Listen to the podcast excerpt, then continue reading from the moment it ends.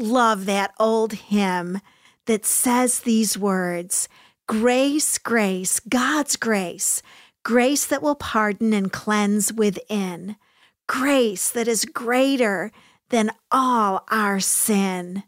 You know, grace, although it cannot be earned, is the most generous gift that our Abba Father could ever have bestowed on us, his children. Grace is the link that connects our hearts to God's heart and then gives us heaven's perspective. Welcome to A Jolt of Joy. You've tuned into the Charisma Podcast Network, and this is your host, Carol McLeod. I want to make sure today that you don't overlook the grace that the Lord has lavished on you.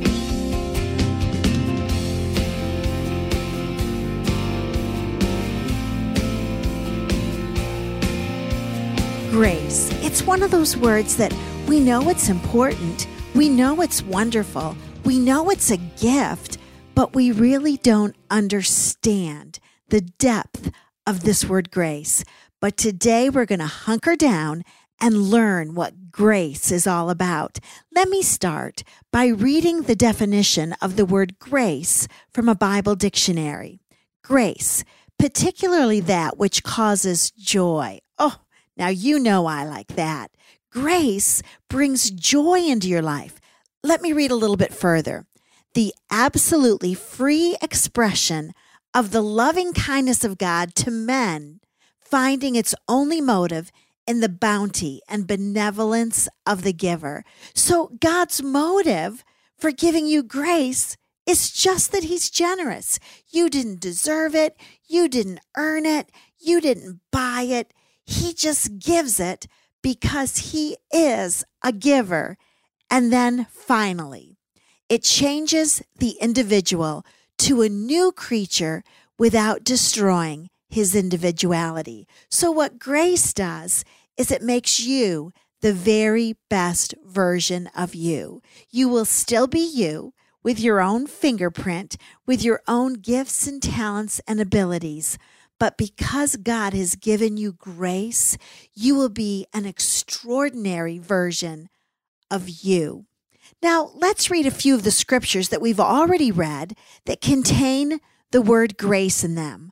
First of all, from Ephesians chapter 1, verses 3 through 6.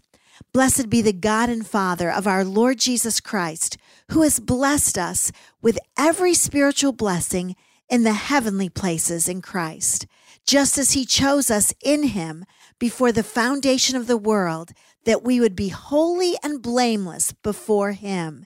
In love, he predestined us to adoption as sons through Jesus Christ to himself, according to the kind intention of his will, to the praise of the glory of his grace, which he freely bestowed on us in the beloved.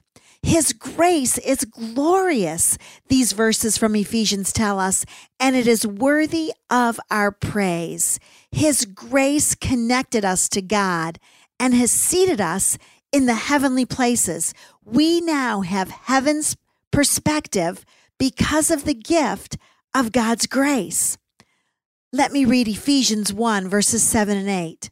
In him we have redemption through his blood the forgiveness of our trespasses according to the riches of his grace, which he lavished on us in all wisdom and insight.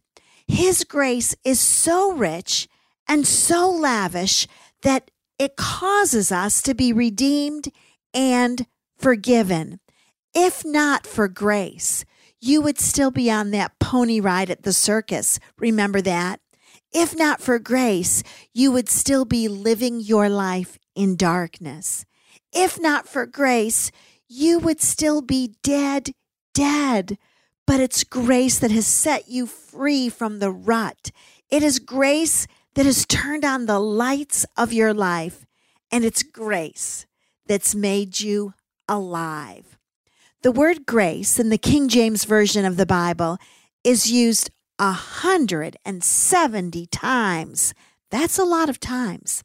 16 of the 21 epistles begin with the words grace to you. Now, grace is not only a gift or a concept presented in the New Testament, but in the Old Testament, it's the word for favor, and it's used no less than 118 times. Do you know what this tells me? Grace is an extremely important commodity in heaven. Grace is an extremely important word in the Bible, and grace may be the most valuable gift that you have ever been given. Grace is simply this it's, it's what God gives to people, it's what God gives to flawed, broken, and sinful people. Grace is his heart toward us that results in the giving of all that he has and all that he is. Ephesians describes grace in so many different beautiful terms. And this is a few of the terms. You know, I'm a wordsmith. I love words. And so I have extracted from the book of Ephesians a few phrases that contain the word grace, the surpassing riches of his grace.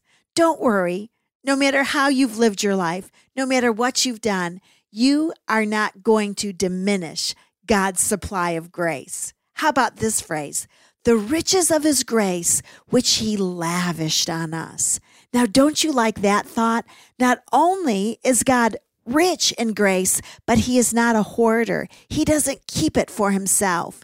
He lavishes grace on us. He throws grace toward us. He splashes grace on our lives.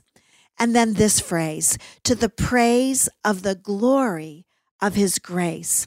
Grace is so glorious that you and I must break out in genuine worship and praise whenever we are the beneficiaries of it. These are beautiful word pictures of this gift. And I'm telling you something today and tomorrow, we're going to get it. We're going to have an aha moment when it comes to grace. We're going to understand what the big deal is about grace and how it applies to our lives today in the 21st century. We're going to look at grace, how it works in our lives, and all of the different ways it is able to work within us. Now, remember, you are valuable to God. Your minutes matter. God has been thinking about you before the foundations of the world, but there was a problem. Sin separated you from God, and God wanted to buy you back. Remember, you are the crowning achievement of all that He created, but sin and darkness had stolen you, and the cost was so great to buy you back. Did you know that the cost of an item is set by what others are willing to pay for that item? God valued your life so much that he realized silver and gold were not valuable enough to buy you back. And so he bought you back with blood, with the life of his only son. And that was the beginning of grace in your life. Ephesians chapter 2, verses 4 and 5 talk about saving grace. Let's begin by studying saving grace. But God, being rich in mercy, because of his great love with which he loved us, even when we were dead in our transgressions, made us alive together with Christ. For by grace you have been saved. Part of the impact of grace in our lives is seen by the fact that grace saves us. Listen, my friends, you don't get good to get God, you get God to get good. And that is saving grace. Grace turned on the light and gave you back to God, your creator. Grace spoke life into you again. Grace took you off the pony ride at the fair. You know, all the Jews at this moment in history knew about was the law. They got to God through the law, through performance, through doing rather than being. Their whole lives were about rigid and painful obedience. But grace changed all of that. Grace changed the way a man or a woman was able to approach God.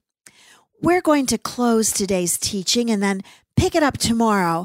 by looking at a Bible historical account. This is a lavish, glorious picture of grace in the response of Jesus to a sinful and dirty woman. She was the lowest of the low. She was the filthiest of the filthy. And she had been caught in the very act of adultery. John chapter 8, verses 3 through 5. The scribes and the Pharisees brought a woman caught in adultery, and having set her in the center of the court, they said to him, Teacher, this woman has been caught in adultery in the very act. Now, in the law of Moses, commanded us to stone such a woman. What then do you say? Okay, let's picture it. They brought this woman in who had been caught in the very act of adultery. She was scantily clad, perhaps wrapped only in a blanket. And these religious leaders felt very self righteous as they quoted the law. They said, Moses, the law, said to stone her. It said to kill her, to disfigure her, to bruise her, to make her bleed, to make her pay. They were testing Jesus. And they said, Jesus, what do you say? John 8, 6. They were saying this, testing him, so that they might have grounds for accusing him. But Jesus stooped down and with his finger wrote in the ground. You know what I love about this verse is that Jesus got his hands dirty. We don't know what he was writing. We just know what he was doing. He was getting his hands dirty because grace stoops low and grace gets its hands dirty. Grace doesn't accuse, it does not kill or disfigure or bruise or draw blood. Grace does not exact a payment. Did you know that grace has no stones in its pocket? Grace. Jesus got his hands dirty. I don't know what you're going through today, but Jesus sees and he cares. I hope you'll join me tomorrow as we continue the story of grace.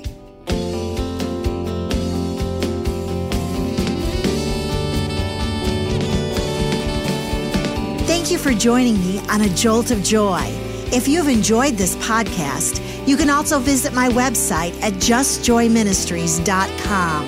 It's my passion to help people live an abundant life through the power and principles found only in the Word of God. Email me at carol at justjoyministries.com. And as always, know that I am praying for you today.